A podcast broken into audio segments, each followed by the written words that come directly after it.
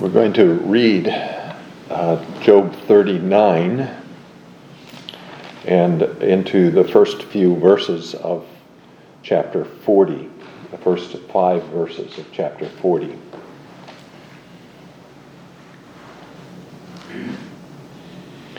Do you know when the wild mountain goats bear young, or can you mark when the deer gives birth? Can you number the months that they fulfill, or do you know the time when they bear young? They bow down, they bring forth their young, they deliver their offspring. The young ones are healthy, they grow strong with grain. They depart and do not return to them. Who set the wild donkey free? Who loosed the bonds of the onager? Whose home I have made the wilderness and the barren land his dwelling. He scorns the tumult of the city. He does not heed the shouts of the driver. The range of the mountains is his pasture, and he searches after every green thing. Will the wild ox be willing to serve you? Will he bed by your manger? Can you bind the wild ox in the furrow with ropes, or will he plow the valleys behind you? Will you trust him because his strength is great, or will you leave your labor to him? Will you trust him to bring home your grain and gather it to your threshing floor? The wings of the ostrich wave proudly, but her wings are and but are her wings and pinions like the kindly stork's? For she leaves her eggs on the ground and warms them in the dust. She forgets that a foot may crush them, or that a wild beast may break them. She treats her young harshly as though they were not hers. Her labor is in vain, without concern, because God deprived her of wisdom and did not endow her with understanding. When she lifts herself on high, she scorns the horse and its rider. Have you given the horse strength? Have you clothed his neck with thunder? Can you frighten him like a locust? His majestic snorting strikes terror. He paws in the valley and rejoices in his strength. He gallops into the clash of arms. He mocks at fear and is not frightened, nor does he turn back from the sword. The quiver rattles against him, the glittering spear and javelin. He devours the distance with fierceness and rage nor does he come to a halt because the trumpet has sounded. At the blast of the trumpet, he says, Aha! He smells the battle from afar, the thunder of the captains and shouting. Does the hawk fly by your wisdom and spread its wings toward the south? Does the eagle mount up at your command and make its nest on high? On the rock it dwells and resides, on the crag of the rock and the stronghold. From there it spies out the prey its eyes observe from afar. Its young ones suck up blood, and where the slain are, there it is. Moreover, the Lord answered Job and said, Shall the one who contends with the Almighty correct him? He who rebukes God, let him answer it. Then Job answered the Lord and said, Behold, I am vile. What shall I answer you? I lay my hand over my mouth. Once I have spoken but I will not answer yes twice, but I will proceed no further. Let's ask for God's blessing on our study. Almighty God and Father, you have revealed yourself in the creation as very powerful, beyond the strength of men, beyond the comprehension of our minds, uh, majestic in your glory, exceedingly great in all that you do and worthy of our honor and praise. Grant that we may also fear you and learn wisdom. Grant that we may lay our hands on our mouths rather than charge you with wrong as Job did. And help us this evening to understand your word and your greatness. We ask these things in the name of Jesus Christ our Lord. Amen. So in chapters 38 to 41, we have Job's or God's answer to Job. And this answer to Job has two parts. Chapters 38 and 39, with those first few verses of chapter 41, which show us Job's response to God's speech to him. And then chapters uh, 40 and 41, where God resumes his uh, words to Job after Job has responded, and Job's response again at the beginning of chapter 42. In uh, these chapters, all four of the chapters, in fact, that are about the speech of God, God really continues the theme that Elihu began in chapter 37 when he said to Job, especially in verses 14 and following, Listen to this, O Job. Stand still and consider the wondrous works of God. Do you know when God dispatches them and causes the light of his cloud to shine? Do you know how the clouds are balanced? Those wondrous works of him who is perfect in knowledge. And God, here in chapters 38 to 40, takes that same theme of the creation and various parts of that creation and he asks Job very similar questions. Do you know, Job? Or can you do, Job, what I have done? And what uh, can you tell me about these works of mine? Now, uh, we have at the beginning of chapter 38 a couple of introductory verses in which uh, we can note, I think, three things. First, that we have again here the name the Lord or Yahweh. And this is very uh, unusual in the book of Job. The name Yahweh appears in chapters 1 and 2, and it appears especially again in chapter 42. But for the most part, throughout the book of Job, you find the name God or the name the Almighty rather than the name Yahweh.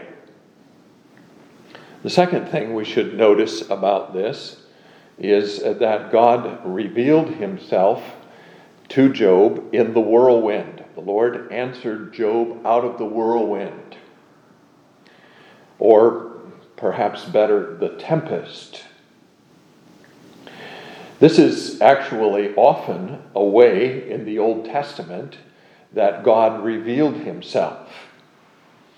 I want to refer to a few passages in this regard. You can uh, think, for example, of Elijah being caught up to heaven in the whirlwind. The same word is used there in 2 Kings chapter 2. You can think of that great storm on the sea when Jonah was trying to flee from God. And uh, the same word is used there, but also in Psalm 107, for example, you find this same word, Psalm 107, verses 25 and following.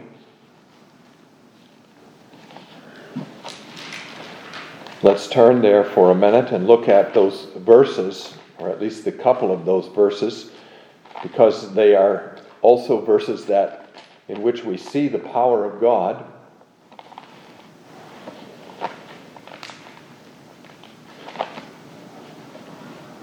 107, verse 25. For he commands and raises the stormy wind, which lifts up the waves of the sea. They mount up to the heavens, they go down again to the depths. Their soul, that is the soul of the sailors, melts because of trouble. They reel to and fro and stagger like a drunken man and are at their wits' end.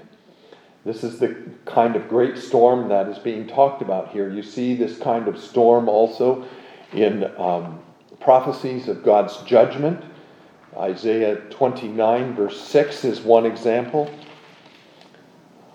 You will be punished by the Lord of hosts with thunder and earthquake and great noise, with storm and tempest and the flame of devouring fire. Or in Jeremiah 23, verse 19, Jeremiah 23, verse 19. It's again a prophecy of judgment that we have there in that verse. Behold, a whirlwind of the Lord has gone forth in fury, a violent whirlwind. It will fall violently on the head of the wicked. And finally, in Ezekiel chapter 1, verse 4, we find a great tempest in connection with God's revelation of his glory. It's just simply there, a revelation of his glory.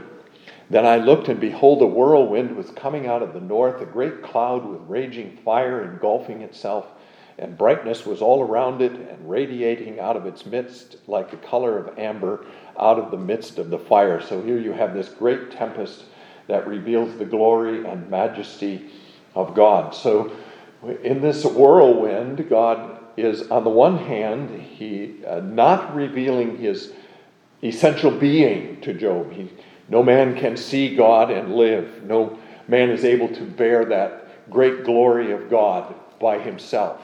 But God, nevertheless, manifests himself in these great storms and other events on the earth, especially here in the whirlwind. He's showing to Job his great power while he remains unseen and incomprehensible to man. And the third thing, then, that we note about these first few verses is that the Lord challenges Job in verses 2 and 3. Who is this who darkens counsel by words without knowledge? Now prepare yourself like a man. I will question you, and you shall answer me. Note that question, first of all. Who is this?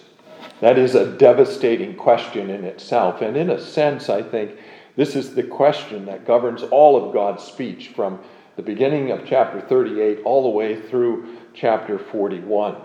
He's really asking Job, Who are you?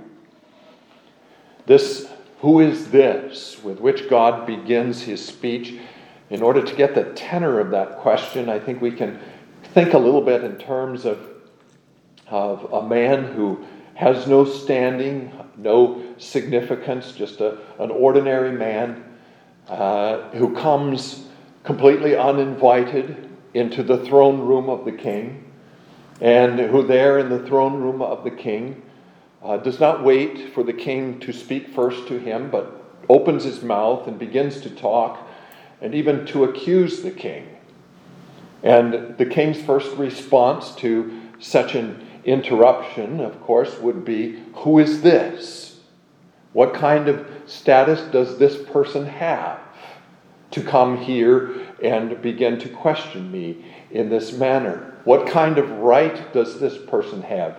What kind of person is he? Does he have the kind of authority, the kind of power that um, one would expect from a man who challenges the king? Has he been sent by another?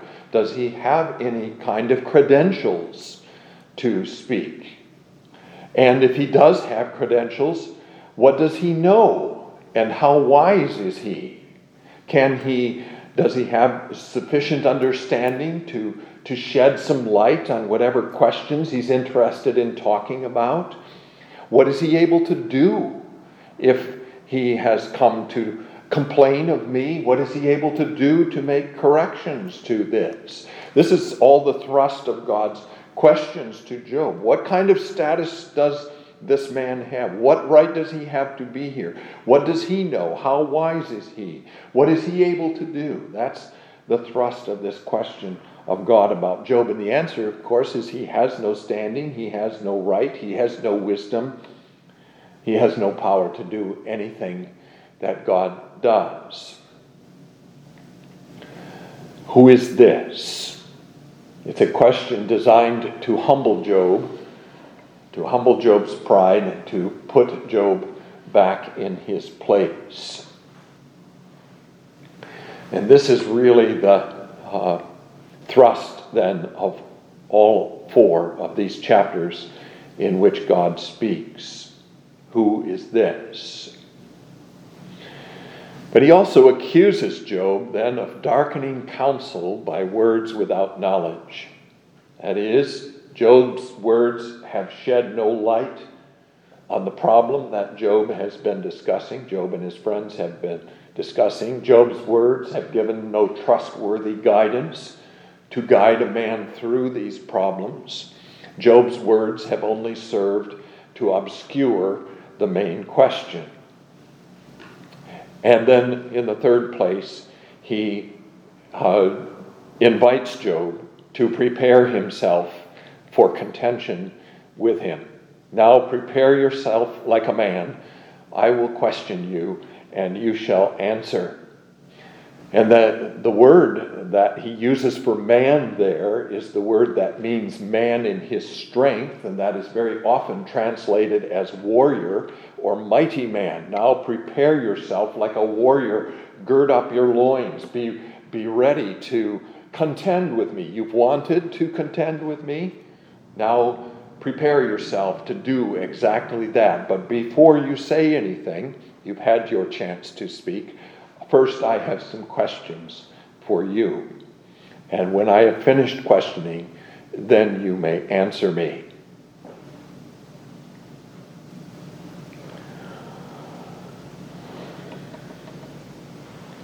And then the questions begin. And there are a multitude of questions here in these two chapters.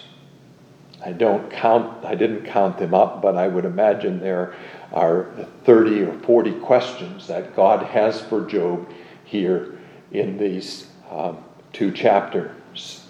And they are, as we've already suggested, devastating questions for Job. Questions whose thrust is all what do you know and what can you do? Now, I think we can divide God's, this first part of the speech itself into two parts.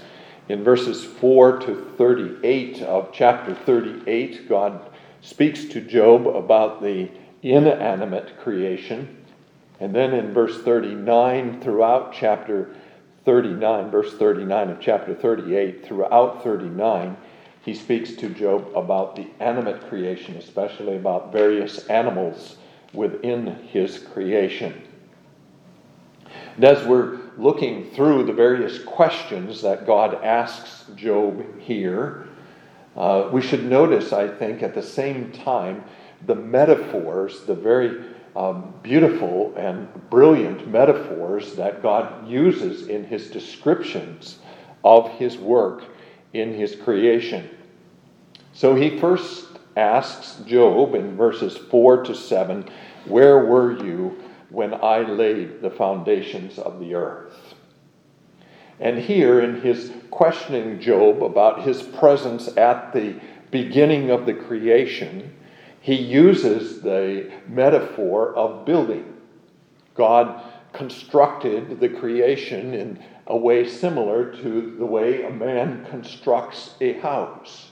Where were you when I laid the foundations of the earth? Who determined its measurements?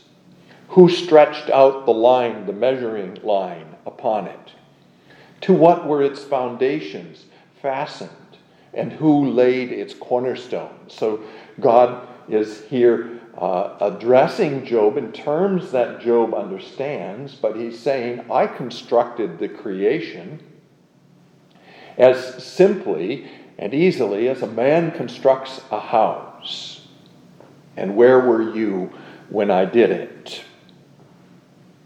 In verses 8 to 11, then, he talks about his work of confining the seas within the boundaries that he prepared for the seas.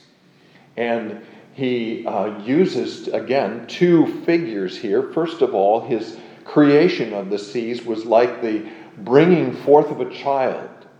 Who shut in the sea with doors when it burst forth and issued from the womb?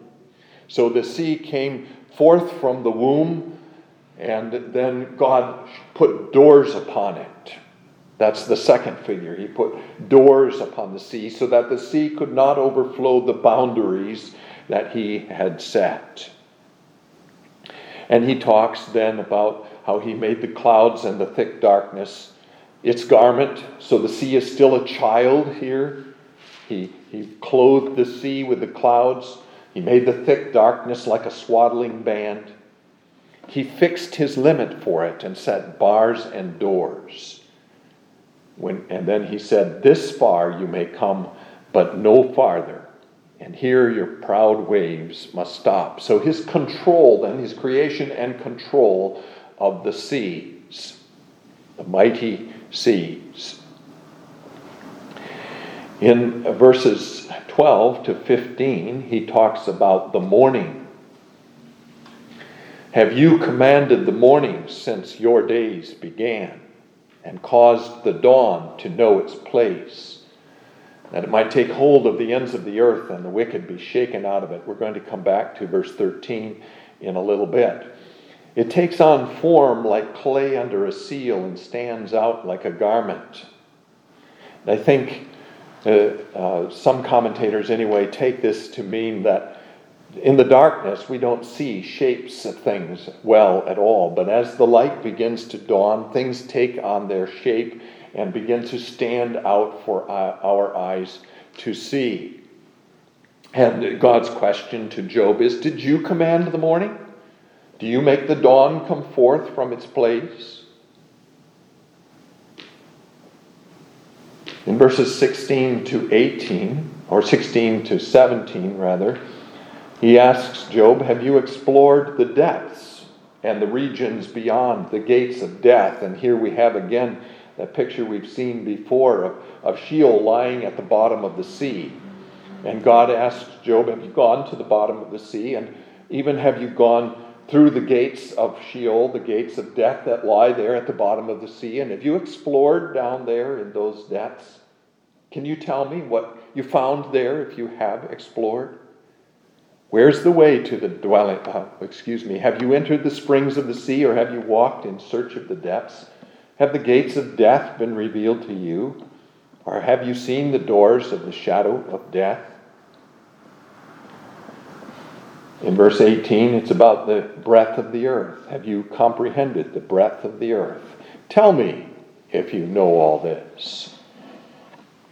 In verses 19 to 21, it's about the light and the darkness. And the metaphor here is uh, a personification in which the light and the darkness are like people and at the end of their terms of service, they have to be led back to their houses. And it's as if God says to Job, Can you take the light by its hand at the end of the day and bring it to the house where it dwells? Or can you take the night by the hand when its time is over and bring it to the house where it dwells? Where's the way to the dwelling of light and darkness? Where is its place that you may take it to its territory? That you may know the paths to its home. Do you know it because you were born then, or because the number of your days is great? So, what can you tell me, he says to Job, about the light and the darkness? In verses 22 to 30, it's about the weather. And here I think there are three different aspects of the weather that God looks at. First, we have in uh, the first couple of verses about the snow and the hail. And he uh, basically says of this uh, that he has he uses the snow and the hail as weapons, but he stores them up until he has need of them. He stores them up in his treasury, in his arsenal, as you will, and he takes them out at the time that he needs them. Have you entered the treasury of snow, or have you seen the treasury of hail, which I have reserved for the time of trouble, for the day of battle and war? But by what way is light diffused, or the east wind scattered over the earth? That's another part of the letter, of the uh, weather. Then in verse 25, he talks about the rain 25 and 26 and 27 and 28 as well. And here again, he uses a, a very interesting figure. He says he's, he has prepared a channel for the overflowing water and a path for the thunderbolt. And the suggestion here is that the rain and the thunder don't just fall lightly, or, or randomly on the earth, but that God provides a channel for the rain to uh, flow down so that it comes to the earth exactly where He wants it. And He provides a path for the thunderbolt to follow so that it comes to the earth where He want, wants it. And then again in verses 28 to 30, about the ice and the frost. And he goes back again here to the uh, idea of birth. Has the rain a father? Or who has begotten the drops of dew? From whose womb comes the ice and the frost of heaven who gives it birth? The waters harden like stone, and the surface of the deep is frozen. And then in verses 31 to 33, he asks Job to look up at the stars Pleiades and Orion and Mazzaroth and the great bear with its cubs. But here he uses the metaphor of a chain that controls the stars, that, as it were, keeps the, the stars in their places so that the Pleiades do not wander away from each other and the constellation be lost. Can you bind the cluster of the Pleiades? Pleiades? Can you loose the belt of Orion, that belt that holds the constellation Orion together?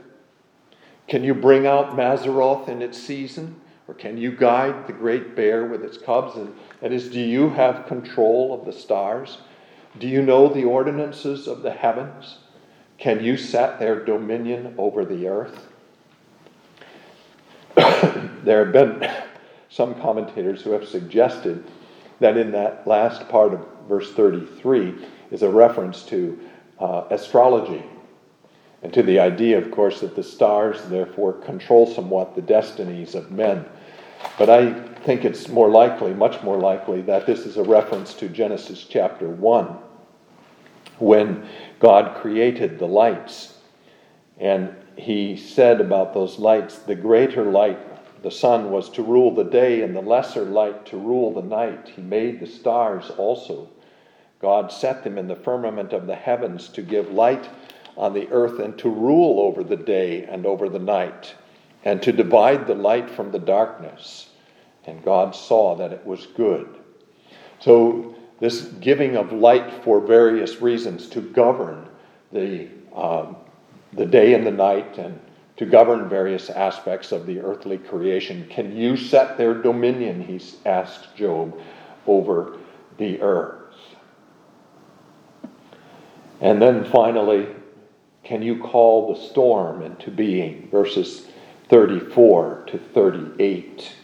And again, he uses a very um, striking metaphor. The, the storm, the rain is confined, as it were, in a wineskin.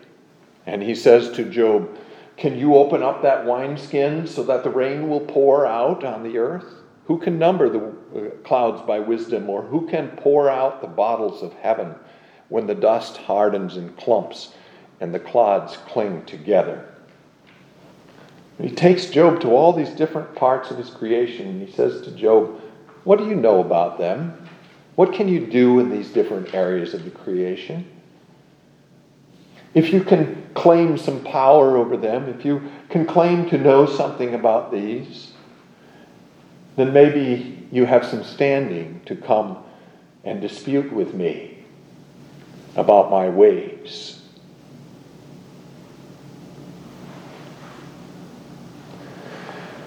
But there's another uh, aspect of this part of chapter 38 that I think we should not ignore. Christopher Ash points it out in his commentary. That is that there are some hints along the way here about good and evil, about, about trouble as well. So, for example, in verse 7, he asks Job about the morning stars and the sons of God, and they're shouting for joy at the time that He created the heavens and the earth. They saw the, the goodness and the power of God's creation, and they rejoiced over that creation. And part of God's question to Job is Were you present then? Can you explain that to me? Do you understand this rejoicing of the angels? Um, in, then in verse 12 and following about the dawn, we have that verse 13 that it might take hold of the ends of the earth and the wicked be shaken out of it. And again in verse 15, from the wicked their light is withheld, and the upraised arm is broken. Especially that first uh, idea there is, is very striking again. He, he talks about the dawn as if it's a person and as if the earth is like a rug and dawn seizes, or not the earth, the darkness is like a rug, and, and the dawn seizes the corners of that rug and shakes it, and shakes the wicked out. The wicked hate the light, they love the darkness, and the dawn comes and drives them away. And thus withholds light from them, and their upraised arm is broken. Then, of course, in verse 17, we have that reference to death. Death was not part of the original creation. God is including in his um, asking Job to look at the creation, not just the creation that was originally, but at the creation as it came under the curse of God after man's fall. And God's work in all this matter of the curse, as well as his work in the creation. Verse 23 mentions trouble and battle and war, part of the fallen creation also. And in verses 26 and 27, we should, uh, I think, are intended to ask the question why does God cause it to rain where He does? Notice verse 26 He causes it to rain on a land where there is no one, a wilderness in which there is no man to satisfy the desolate waste and cause to spring forth the growth of tender grass. Why would he cause the rain to fall in such places? Is not the rain for the benefit of man and animal, and yet he causes it to fall in the desolate wastes. What's his purpose behind that? And so I think as we go through this, you see this undercurrent throughout this chapter, especially, not so much perhaps in the next chapter, but especially in this chapter. And then we begin to ask questions. Well, when he talks about the seas being confined, and when he says that he stops the proud waves of the sea, are we supposed to perhaps understand that he's also hinting at God's sovereignty over the rebellious nations? Those seas are a symbol in the scriptures quite often of the rebellion of the nations against God. Is he suggesting here then God's control of the wicked, God's governance of the rebellious nations? And when we read about the dawn shaking the wicked out of the earth, is he hinting at the dawning of the new day and the day spring from on high? When he talks about Sheol, it's certainly behind that is the idea that God is the judge who sends some there into Sheol. And God has these treasuries of hail and snow that he reserves as weapons against his enemies. So, so God is acknowledging the presence of, of evil and trouble in his universe, and he's saying to Job, I govern these things too. And these are the kinds of things you've been talking about with your friends. Well, explain to me, if you will, the relationship of these things to the creation. Explain to me, if you will, my governance of these things and my purposes in these things. So the questions for Job are about also about his knowledge of and his control over wickedness and over troubles.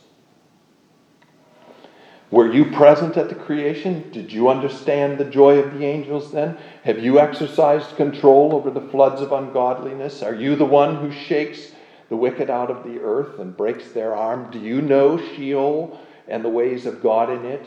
If you can answer these questions, Job, then you may come and contend with me.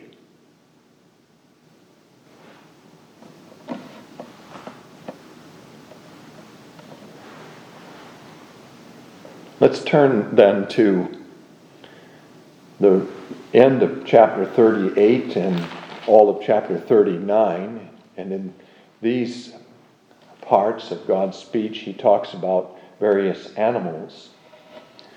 And again, it's very beautiful poetry that we have here.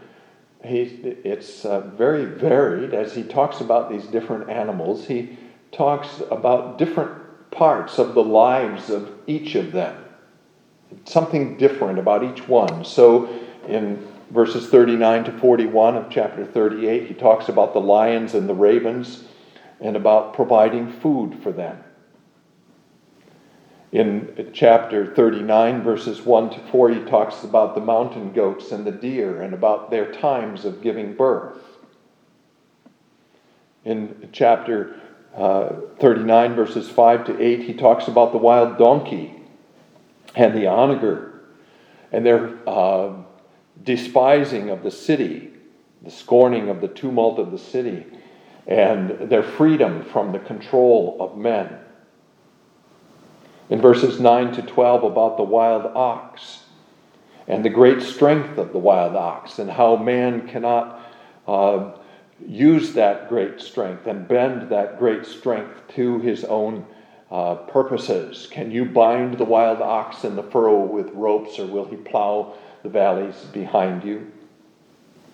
In verses 13 to 18, he talks about the ostrich, and two things especially come out about the ostrich. First of all, her speed at the beginning and end of those verses.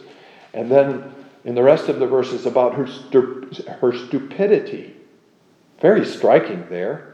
She treats her young harshly as though they were not hers. Her labor is in vain without concern because God deprived her of wisdom and did not endow her with understanding. God made a stupid bird. Can you understand why he has done that? Can you explain this? In verses 19 to 25, it's about the war horse and the fierceness and eagerness of the battle, of the horse for battle. He smells the battle from afar, the thunder of captains and shoutings. At the blast of the trumpet, he says, Aha! And in verses 26 to 30, about the hawk and the eagle, about how high in the sky they fly and how high in the cliffs and crags of the rock they make their nests, about the piercing character of their eyesight and the food that their eyes spot and the carrion that they bring back to their nests. And all these questions that God asks Job then about these various animals in the creation point to Job's inability in these matters as well. Can you provide food for the animals? What do you know about the mountain goats and the deer giving birth? Who made the wild donkey free? Can you make the wild ox serve you? Look at the ostrich. There's no question there, but perhaps the question that's implied is do you know why God made her so stupid? Have you given the horse its strength? Do the hawk and the eagle fly by your wisdom? See how he keeps on bringing to Job his own lack of knowledge and his own lack of power in comparison to God. Notice that he also takes Job out of his own sphere, the sphere of the part of the creation which man has domesticated. All these animals here are wild animals, except the war horse, and you could almost say of the war horse that it too is a wild animals, animal. He takes Job then not into that sphere of the creation where Job has some knowledge and some control, his own animals, his own fields, and so on, the donkeys and the cows and the sheep and the goats and so on. And he takes Job to the wild creation and he says, What do you know? And how much power and control do you exercise here? There's an emphasis also on the young in this passage. In chapter 38, going back to the lions and the ravens, can you hunt prey for the lion or satisfy the appetite of the young lions?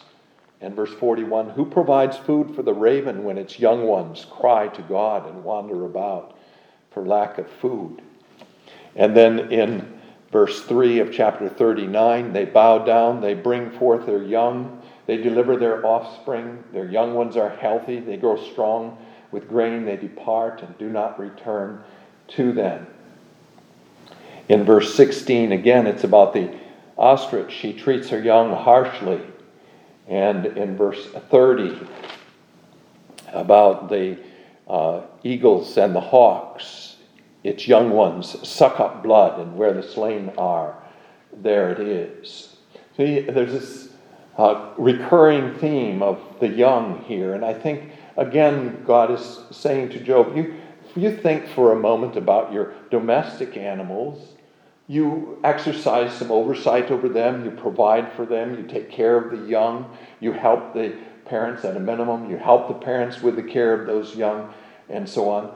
But, but consider now the, the uh, wild creation. How much do you have control there? And what do you know about all of that? What kind of wisdom can you apply to the wild animals in this area?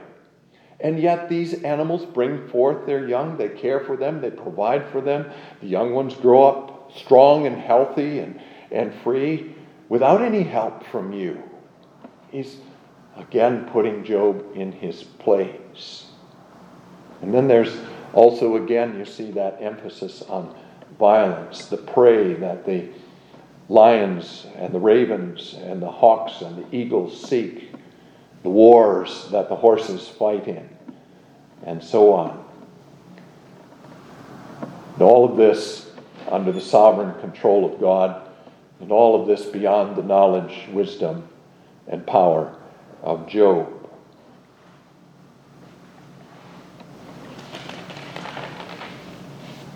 And so God concludes this part of his speech by saying to Job, Shall the one who contends with the Almighty correct him? He who rebukes God, let him answer it. So, in all of this first part of his speech to Job, God has not, note, not brought any accusations against Job. His friends had accused Job of sin and had tried to explain Job's affliction by saying, It must be that you sinned. God makes no such accusations against Job. But he also does not declare Job innocent. He does not say to Job, I know that you did not sin, and I brought affliction on you in spite of the fact that you had not sinned. He doesn't declare Job innocent. He ignores that question altogether. That whole dispute between Job and his friends becomes irrelevant to God. God has nothing to say about it. He doesn't come to Job now and at the end of this whole period of great affliction in Job, Job's life, reveal to him the circumstances which began Job's story, Satan's accusation, and God's permitting him to afflict Job in the way he had. He does not answer Job's the content of Job's speeches in particular. He does not explain to Job all that Job had, all the points that Job had raised that he wanted God to explain to him. He only makes the point that it lies beyond man's power and man's authority and man's wisdom to correct or rebuke God. Shall one who contends with the Almighty correct him? He who rebukes God, let him answer it in the New Bible Commentary, which is not very new anymore, as you can see from the cover, Davidson says this about this part of God's speech The Word of God came, and the strife of words was over. It did not come through a carefully reasoned argument, dealing a death blow to Job's intellectual difficulties by its inexorable logic. It did not come through a cut and dried explanation of the strands of suffering in Job's experience. There is silence on such issues, silence about the question of retribution, which had bulked so largely in speech after speech, silence about the disciplinary aspect of suffering. The word came through a fresh vision of God, of the Almighty, majestic God behind the marvels of animate and inanimate nature, painstakingly attentive to the unexpected and the insignificant, towering above human might and wisdom.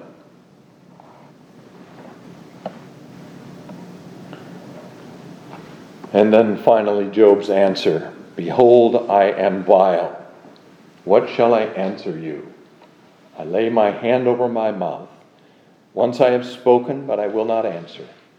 Yes, twice, but I will proceed no further. Now, the first part of that answer, Behold, I am vile, suggests that Job was making a confession of sin. But I think the English Standard Version's translation of that line is better. Behold, I am of small account. Behold, I am of small account. Job is making a confession not of sin, but of insignificance. He's saying what we say when we confess to God that we are dust. We are creatures, and He, the great Creator, we are infinitely beneath Him in every possible way. And it is because of his insignificance, not because God has at this point persuaded him of sin, that Job then goes on to say, I have nothing more to answer you. I lay my hand over my mouth. I've spoken. I've even spoken twice. He's spoken more than twice, but I will proceed no further. He says, I have nothing more to say. I should not have said what I, I did say. I see my folly now, but I will not say any more. And that, I think, is the lesson we should take away from this uh, whole passage.